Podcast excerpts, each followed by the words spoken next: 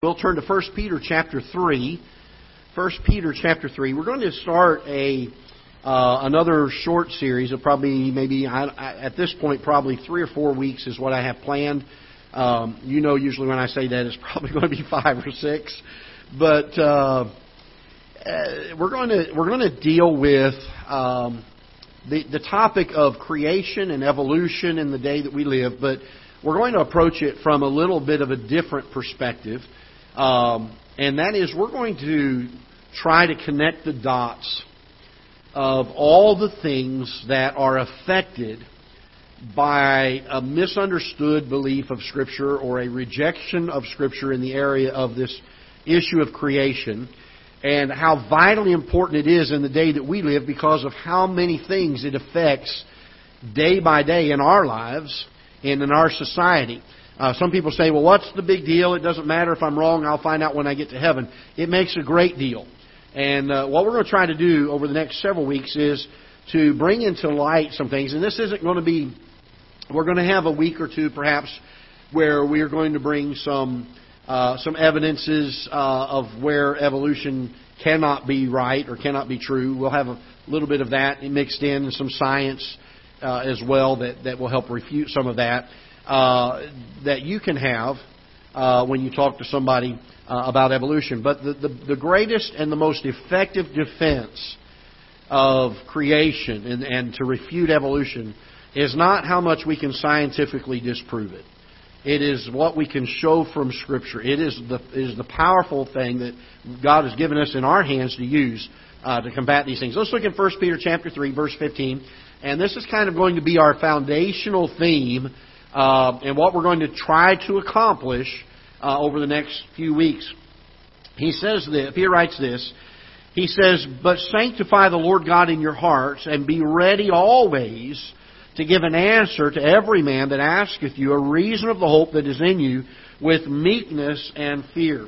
Uh, Paul also has instructed Timothy, and we've quoted the verse so many times, uh, that we're to study to show ourselves approved unto God, workmen that needeth not to be ashamed, rightly dividing the word of truth. And the fact that we need to have a working knowledge of this book in all aspects of life.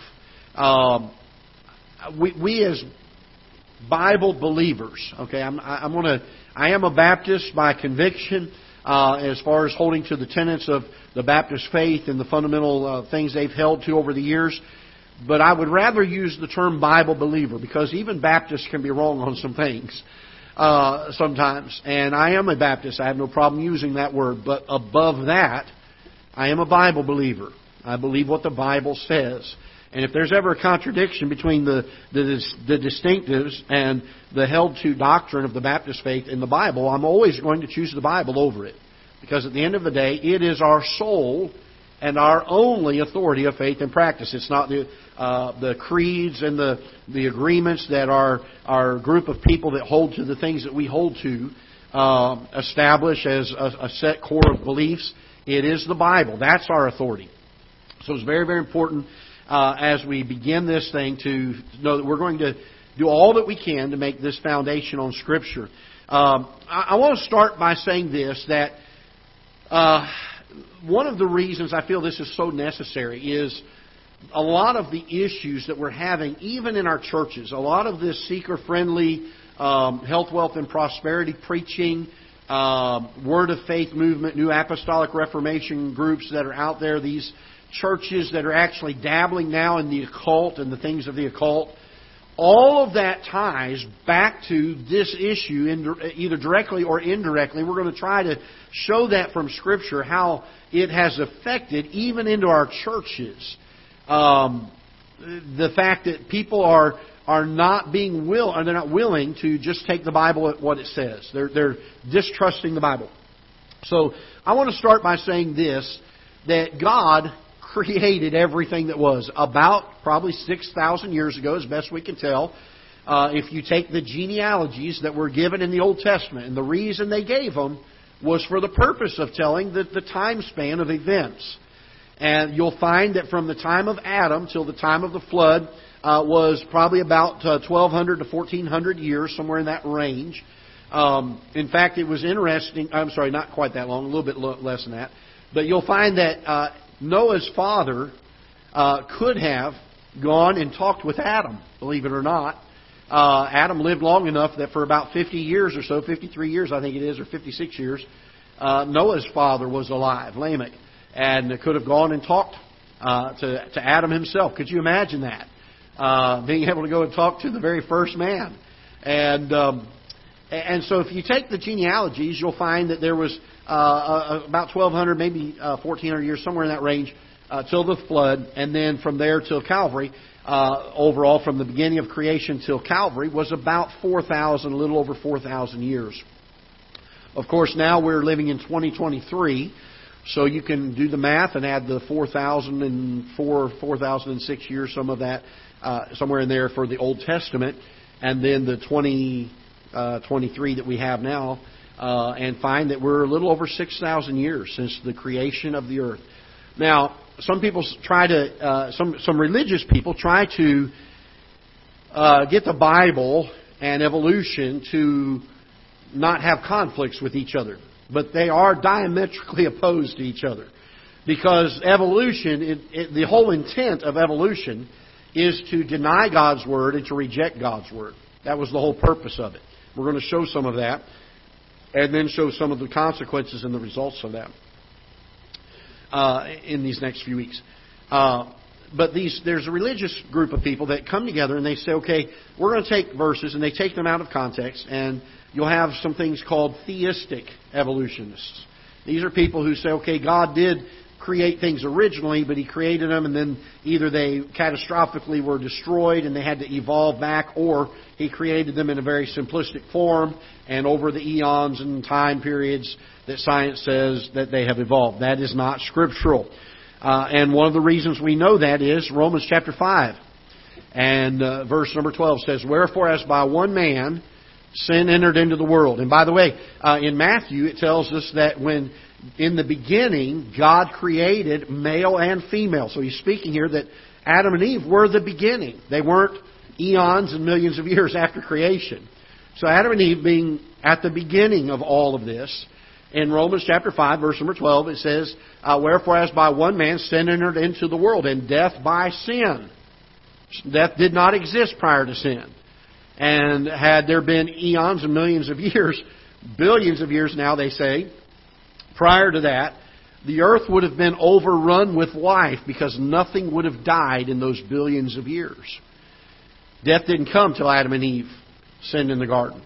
And so these people that even try to get the Bible to line up with Scripture, they'll use things like, well, a thousand years is as a day, and a day is as a thousand years with the Lord, and that each of those six days were um, were were periods of time, not necessarily a 24-hour day. And they'll try to do this as the gap theory comes into place. Uh, by the way, be careful. Uh, there are some good study Bibles out there, and I'm just going to take a pause here for a minute, a time out in the message. There are some good study Bibles out there. I use a study Bible to do a lot of my notes and, and learn from. But you need to know something. The notes in any study Bible are not inspired. And there are, uh, Scofield actually was one of the fellows who uh, believed in and propagated the gap theory. Uh, and uh, so you got to be careful because some of these guys, even though they have some really good material sometimes in these study Bibles, they are men. And just like any pastor, they can be fallible. They can have things that are wrong and you have to always compare them with Scripture. So, so I'm going to be dealing with this, and I just wanted to kind of lay a little bit of a foundation here in some of these things. There basically are two uh, two worldviews. You either believe what the Bible says, and you have a worldview of creation and what God said in, in Scripture, or you deny that worldview. Every other religion or group that holds to evolution is in denial of the truth of God's Word, or at least uh, reject the entire uh, uh, the, the entirety of Scripture being true and the infallibility of it. Now, evolution. There's four main questions that man has to answer oftentimes, and the Bible answers them very clearly. And uh, the first one is, "Who am I? Where did I come from? Why am I here? And what happens when I die?" And uh, if you are an evolutionist, it's very difficult to answer these four questions, and you'll understand as we go through these how we get to some of the problems that are happening in our society today because of the influx of the teaching of the issue of evolution. Um, for the first question, who am I? According to evolution, you're really not anything important. In fact, you're just kind of a glob of protoplasm that just exploded and happened. Um, you're a set of complex chemicals, a byproduct of evolution. And in fact, if anything, you're a problem to the earth because you're the polluter of it. And uh, you can see where that heads uh, down the, the whole global warming issues. All of that ties into this indoctrination that's taken place in the minds of many of our people uh, to doubt what the Bible says. Um, so you'll start going down that road. Well, what about uh, global warming? What about um, uh, the destruction of the earth? And uh, we're, we're polluting so much of the oceans, and we're polluting all of this, and we're polluting all of that. Let me help you with something here.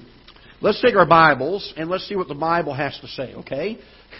and this will help us to have some basis of authority on some of this. But I want to give you some, some reason to have some peace. I, believe that we ought to be good stewards of whatever God has entrusted to us.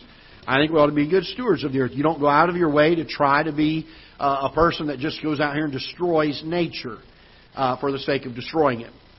But on the other side of the coin, God gave us nature uh, to rule over and to use to survive and to be the master over it, to be able to invent things and have things. And the Lord uh, certainly made that very clear in the Garden of Eden, Eden that God had given all of this uh, for Adam, to him, for him to be able to use and to uh, to be a part of. But let's look in Hebrews chapter one for a moment. I'm going to show you.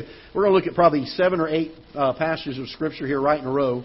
So uh, keep your Bibles handy, and I want to uh, lay some of your anxieties to rest if you ever if you've had any, and if not, maybe you have some friends that are Christians that are into this whole worried, biting their nails. What are we going to do? The world's global warming and, and the world's going to fall apart and it's going to destroy. Um, let's look in uh, Hebrews chapter 1. And uh, verse number 1, the Bible says, God, who at sundry times and in divers manners spake in time past unto the fathers by the prophets, hath in these last days spoken unto us by his Son, whom he hath appointed heir of all things, by whom also he made the world. So Jesus Christ is one of the, the instruments in the creations of the, the creation of the world. Verse 3, who, speaking of Christ, being the brightness of his glory and the express image of his person, and upholding all things by the word of his power. Now that's a phrase, if you're in the habit of underlining, you ought to underline in your Bible. It tells us here that the Lord Jesus Christ upholds all things by the word of his power. How did he create everything that was? He created it by speaking it into existence. Everything except man, which he formed out of the dust of the ground. He spoke it into existence. And not only did he speak it into existence, but the Bible tells us here in verse number 3 that he upholds it with the word of his mouth, the power of the word of his mouth. When he had by himself purged our sins, sat down on the right hand, the majesty on high. Look with me now in Job, all the way back in the Old Testament. Job chapter number 38. Job chapter 38.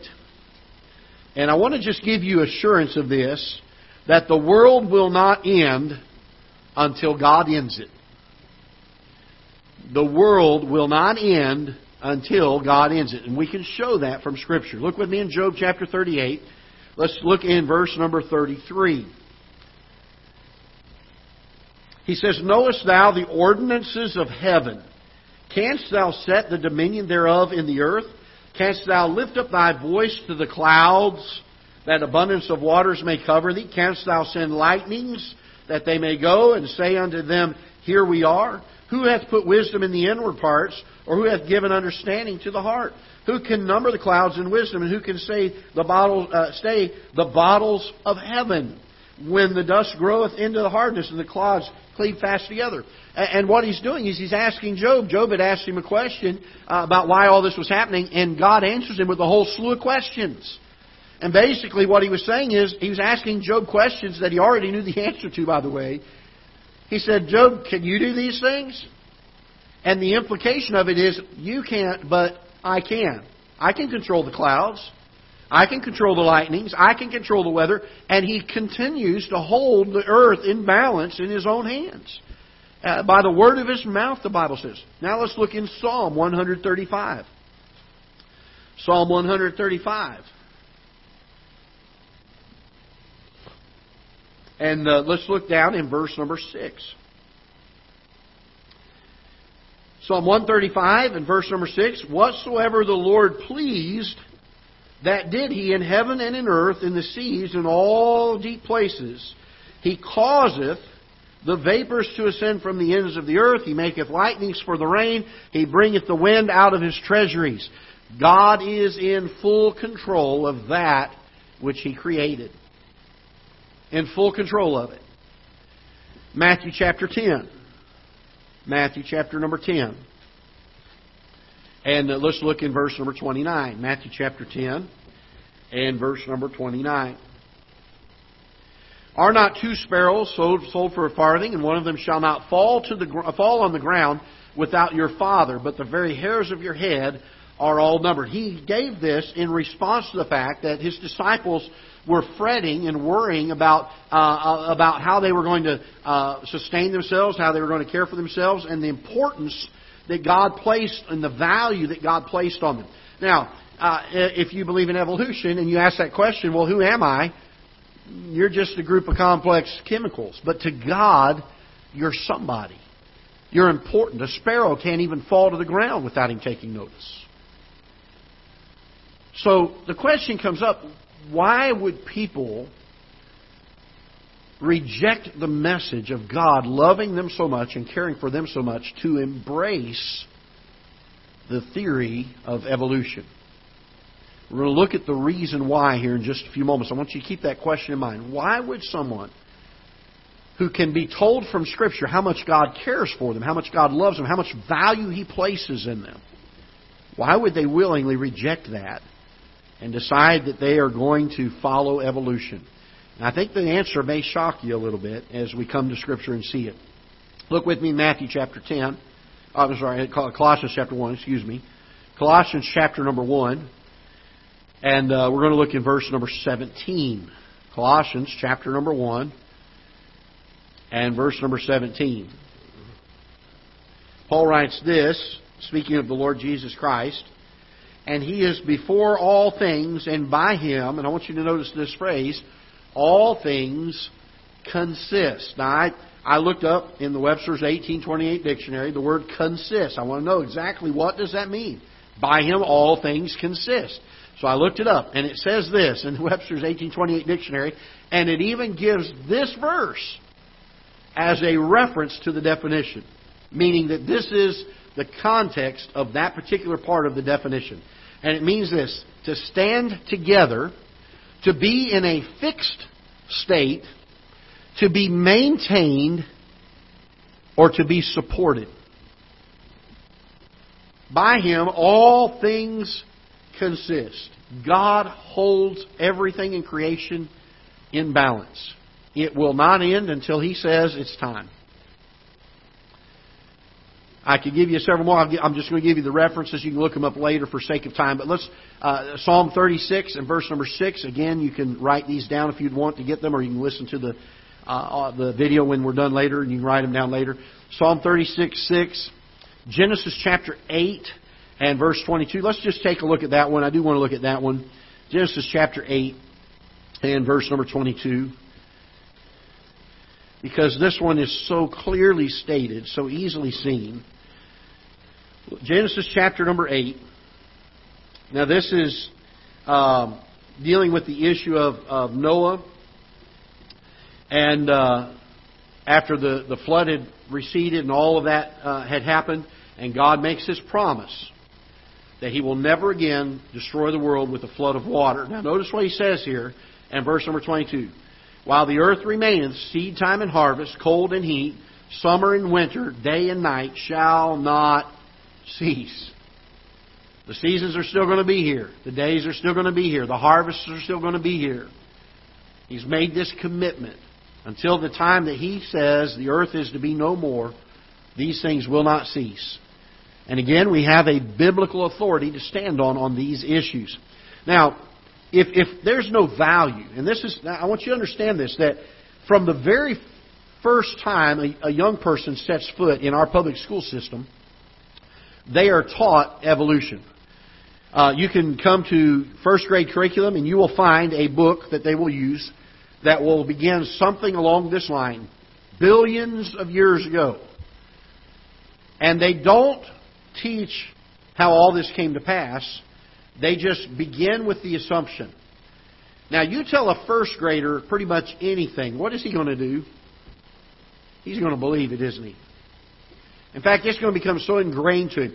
Years, years ago, this years ago. Now, my mom would say I did this up until I was in my like teens and twenties, but that is not true. It was years ago. Years ago, I used to love to sing uh, the song "Silent Night," and I was a little kid. I was in my uh, kitchen one night. My mom was fixing supper, and she had a can of peas on the table.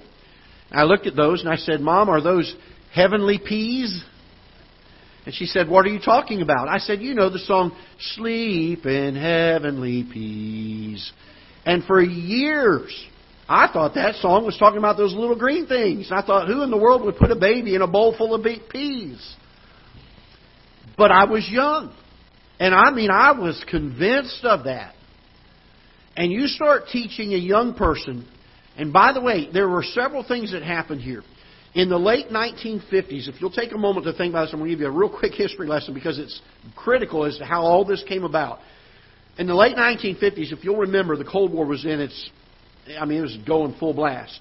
Um, Russia was ahead of us in the space race, and the comment was entertained among educators, among the scientists in our country, that the Soviets were ahead of us uh, in education, and this was the thought because they teach evolution. At that point, our average textbook in our public schools had between two to three thousand words. Now, folks, that's just a couple of pages in a textbook regarding evolution. The rest of it was actual science. When that happened, uh, President Eisenhower went to Congress and said, We've got to gain a foothold on this. And he asked Congress for $1 billion, which in that day was like a lot of billions now. He asked them for $1 billion to increase the teaching of evolution in our public school system, and he got it. Over the next several years, they rewrote all of the textbooks that went into our public schools. Now, this was back in the, the mid 60s by this time. And the average textbook went from having two to 3,000 words to having over 30,000 words. Ten times more, tenfold more in evolution. In 1963, this was the case. Also in 1963, what else? What other big event happened in our public schools? Big event. Prayer was taken out of the public schools. You know why? Because Madalyn Murray O'Hair said that theology was a detriment to education. And in keeping this in mind, now the, the folks in that time period are thinking, here's a, here's a atheistic country, a communistic country that has denied God. They've already taken God out of the schools, and they are ahead of us in science. And that was their thinking. And they thought that because people were believing what the Bible said, that it was getting in the way of true science.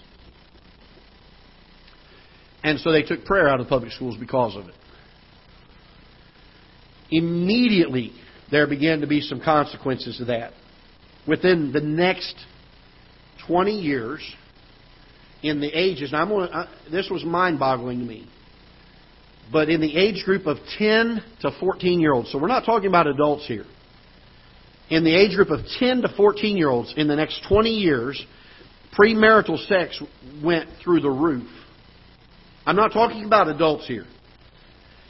Uh, STDs in ages 10 to 14 skyrocketed. Unwed birth rates increased 550%, not in adults, in the ages of 10 to 14. By the time 1995 came around, which is about 30 years later, one third of every child, uh, every kid that was born, was born to a set of unwed parents, people that were shacking up together and living together.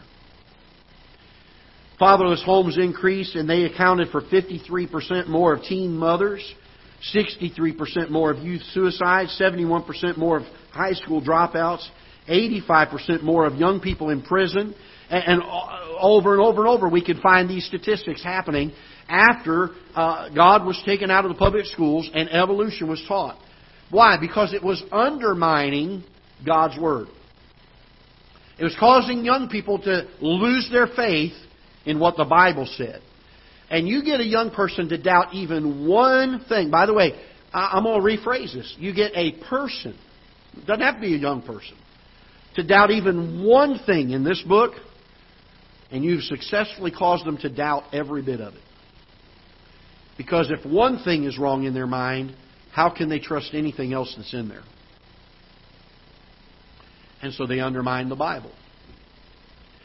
Why would they do such a thing? 90% of homeless and runaways in ages 10 to 14, 90% increase in the next 20 years. This one was, was incredible to me. 725% increase of living together and not getting married. Why? Because there was no longer an authority of Scripture that said, Thou shalt not commit adultery. There, there was no longer God's Word that talks about uh, the whoremongers and the adulterers. God will judge. It, it, no longer was it being preached and even taught in our pulpits many times because even in our churches, they were trying to explain how that evolution can coexist with the truth of God's Word. Folks, they can't. It cannot do it. God's moral law was to be questioned and not trusted anymore. This was the mindset of the day. Child abuse went up 2,300% in the next 30 years.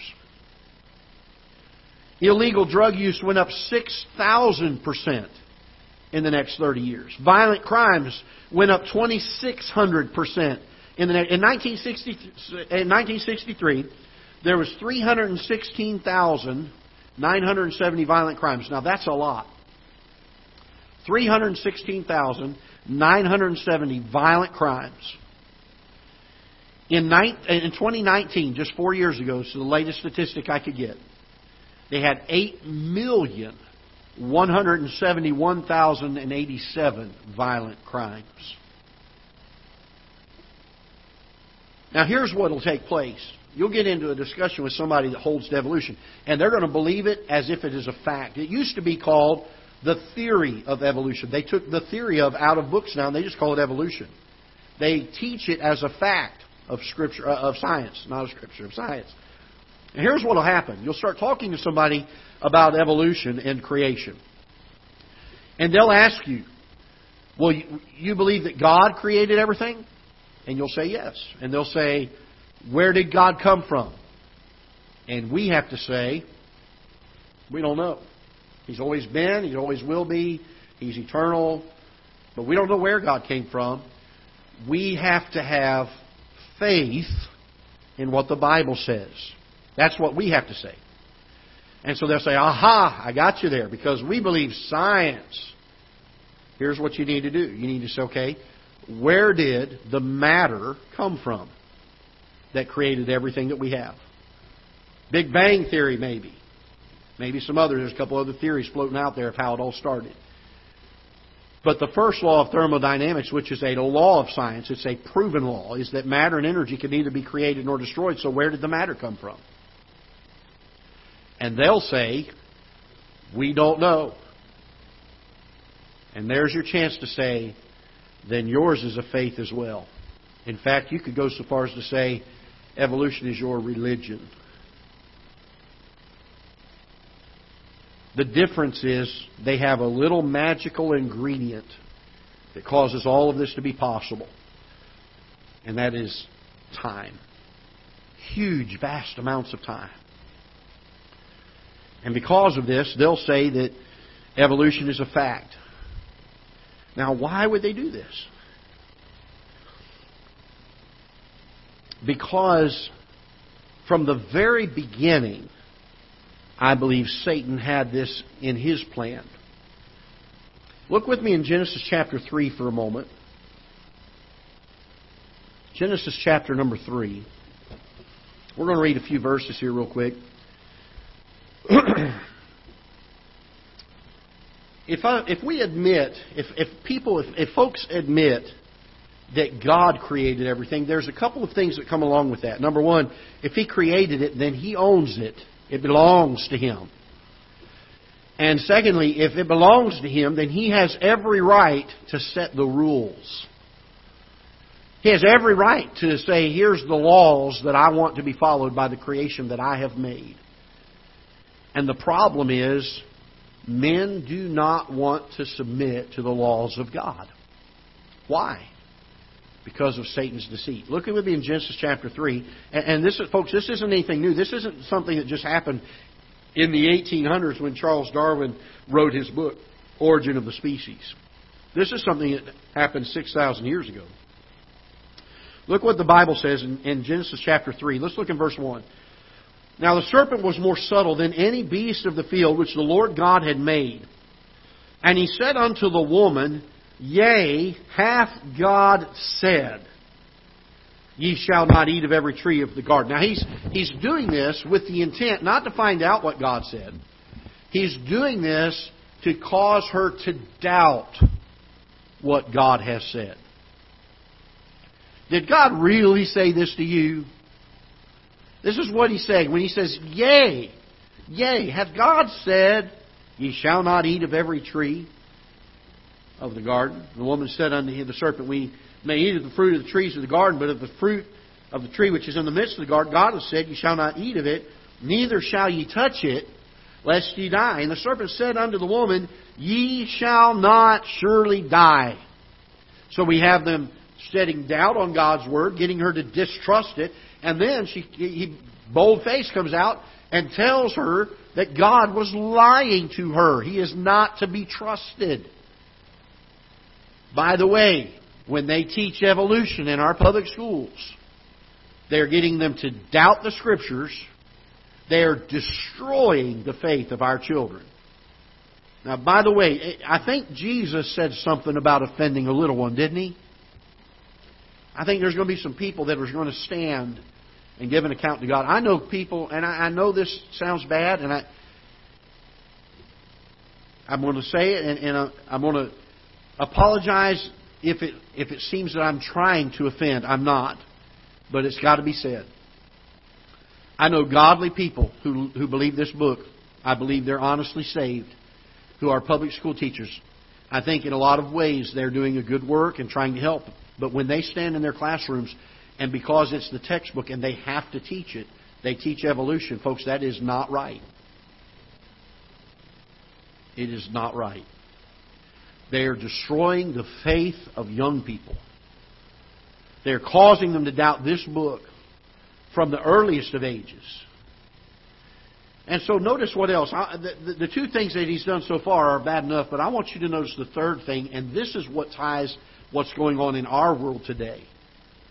Look what else he says. For God doth know that in the day ye eat thereof, then your eyes shall be opened, and ye shall be as gods.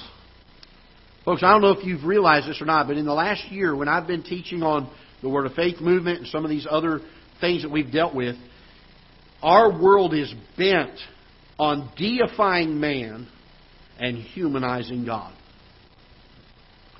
In fact, so much so that the original one who wanted to be God has instilled and enticed humans to say, we want to be God too. Not like God, we want to be God. I think every Christian ought to want to be like God and to try to follow Him and to try to pattern their life after Him. But that's not what they're talking about. They're talking about being gods themselves. And, and we've had quotes from some of these folks like Kenneth Copeland and Creflo Dollar and Bill Johnson and Jesse Duplantis and uh, uh, Joyce Meyer, uh, Beth Moore, some of these folks that are out here on television uh, that are getting up and saying, You are little gods. The Mormons, they teach this, that, that, that you can become God. You can become a God of your own world. And the reason they do this is they want men to realize that the only moral authority in their life is what they deem to be right and what they deem to be wrong.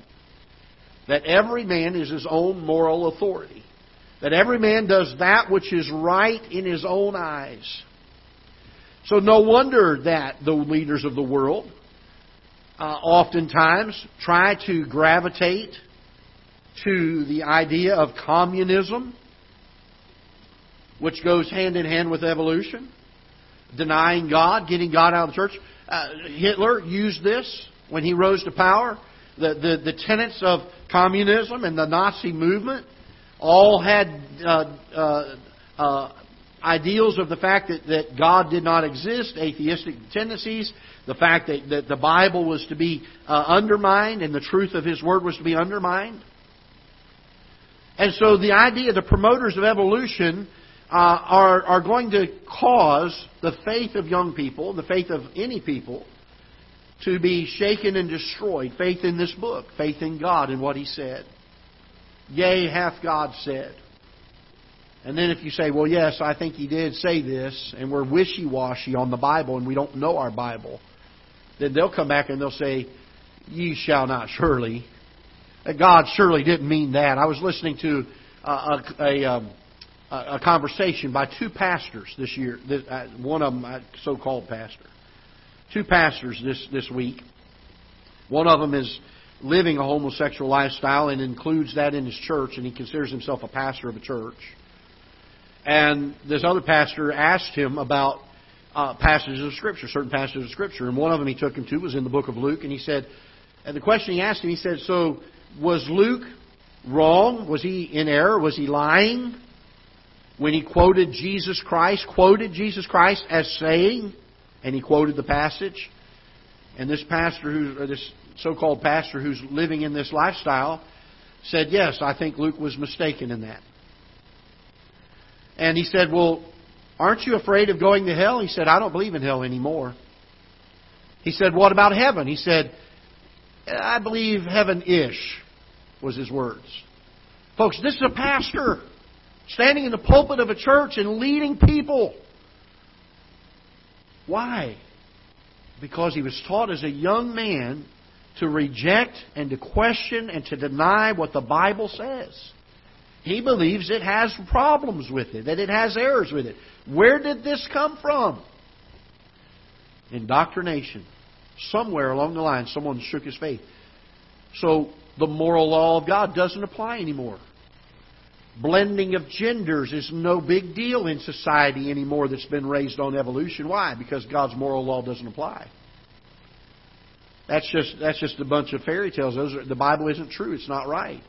And even if God said it, and you can see it in Scripture, I just don't believe that that's what He said. That's what Satan did in the Garden of Eden. And then He said, "You can be as God. You can determine what's right and what's wrong." And folks, this is what is happening. Now, these teachers that are teaching this stuff to our young people, they don't come out and say, we're trying to teach you that you can be your own God and you can choose what's right and wrong until later in life. They're just teaching them that this book is not the law, that this isn't the authority. And they're undermining the faith of young people. And it's leading to, it's leading to devaluation of life. Suicides have never been more rampant than they are today. Violent crime never been more rampant than they are today. Murders never been more rampant than they are today. People that that'll kill somebody, pull a gun out or a knife out and kill somebody over something so simple as arguing over what toppings to put on a pizza. Why? Because they have no value in life. That life there, it's just a bunch of complex molecules. There's no value to it. There's no eternal soul of that person. A generations, now several generations have been raised this way. There's no value of respect.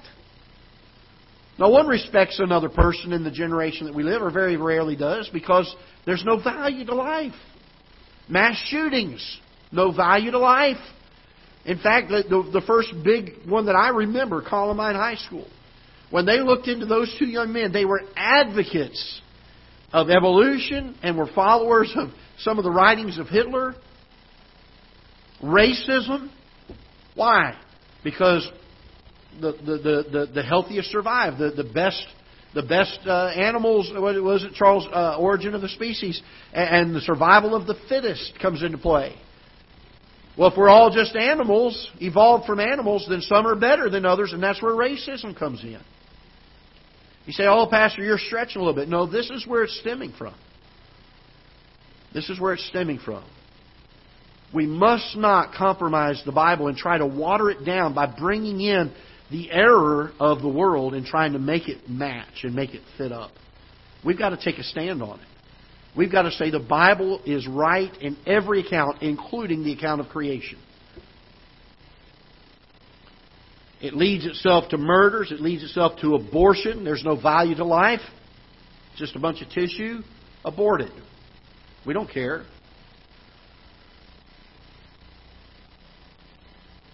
We devalue life. We cause men to look at themselves and say, I am the moral decider for my life. I was listening to a fellow the other day that was, and I didn't even get halfway through my notes, but we'll get there eventually. I was listening to a fellow the other day, and I'll close with this. Uh, he happened to be sitting on an airplane next to uh, a fellow that was a professor at a college, taught taught in the math and science department.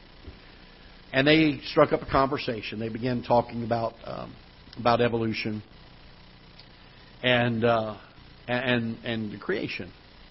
The man was appalled that anyone would believe what the biblical account of creation was. He says, "Oh, we've got all kinds of science." And uh, they got talking about um, uh, where where things came from. And one of the things that was asked in the conversation was if there is no God, how do you determine what is right and what is wrong? And the professor thought for a moment and he said, Well, I'm, I'm the one that determines that. I determine what's right and, and what's wrong. And the fellow that was talking to him that, believed the Bible, he, he said, So you're saying each person in themselves can determine morally what's right and wrong? The guy said, Yeah, that's right. Well, folks, the Bible talks about that. It says, as it was in the days of Noah, so shall the coming of the Son of Man be. And it says that in the days of Noah, they were eating and drinking and giving in marriage. And it says, every man did that which was right in his own eyes. What we're dealing with today is nothing new. It's just a continuation of what Satan has always done from the beginning of time to undermine this book and to shake the faith of people. And so the fellow sitting there that believed the Bible, he said, So if I told you that in five minutes I'm going to pull a gun out and shoot you, uh, would that be okay? And the guy said, Well, of course not. He said, But wait a minute, if I determine what's right and wrong, and I think that's right, who are you to judge me on my morals? And the fellow sat there kind of stunned and speechless for a little bit. He said, Well, I'm going to have to rethink some of this. Now, folks, at some point, we cannot sit idly by and be silent about what is going on in our society. I, I'm, I may, I, I've got a, I've been really contemplating something. I may announce something here in a few weeks that we can do on maybe a Friday night. Uh, some things I'd like to, to have displayed on video for you, some research that's been done. I don't really think I want to do it in a church setting, but would be critical for us to understand some of this, where it's going, what what is what is the what what are the ramifications of staying silent on this stuff. Folks, somewhere along the line, I'm thankful COVID kind of woke a few parents up, at least in our school system. But, folks, that's a drop in the bucket of what needs to be done. There need to be some Christians that stand up again and say, the Bible is true. And if the Bible says it and it contradicts what your theory of science is, then we're going to have to come back and trust the Bible. Now, we'll give you some science in the next few weeks, Lord willing, in the next couple lessons that we're going to do on this topic. But I wanted to give you kind of an, a high level overview of this because it is affecting, and, and, and this is what I think a lot of Christians don't understand. They, they, don't, they think, well, yeah, they're believing that, but it's not a big deal. It is affecting so many areas in our society today. All of these things all come kind of tie back together to the undermining of people's faith through this teaching of evolution and denying what the Bible says from the very, very beginning of the book. The very first verse in the beginning, God created the heavens and the earth, and they deny it from the very onset. And, folks, somewhere along the line, we as Christians need to dig our heels in, put the brakes on, and say, it's got to stop. It's got to stop. No more are we going to let people indoctrinate our young people. No longer are we going to allow people to continue to propagate around this world and undermine the faith of so many without us making some kind of noise about it and let them know. Our, our we, we've been too silent for too long, and I think part of the reason is timidity. Part of the reason has been the fact that we are ignorant of how bad the situation has gotten. And part of it, and I think a big part of it, is we don't know how to answer it from Scripture. We don't know how to take them to the Bible and show them verses that refute it. And, folks, we need to be able to. We need to be able to give an answer to every man the reason, the hope that's in us. We need to be able to handle this book well. Lord willing, over the next several weeks, we're going to give you some some truths, some some principles that you can use from Scripture to help lead people to know and to have maybe have their faith restored even back into the Bible and to realize that this thing of evolution is nonsense and that it's destroying it is destroying the morality of this country is destroying the lives of so many people and uh, many don't even know it so I hope that'll be a help to you and the next uh, few weeks as we look into this um, I hope it will help us to see some of this and be strengthened in it. Let's stand together and we'll be dismissed in prayer. Father, we pray that you'll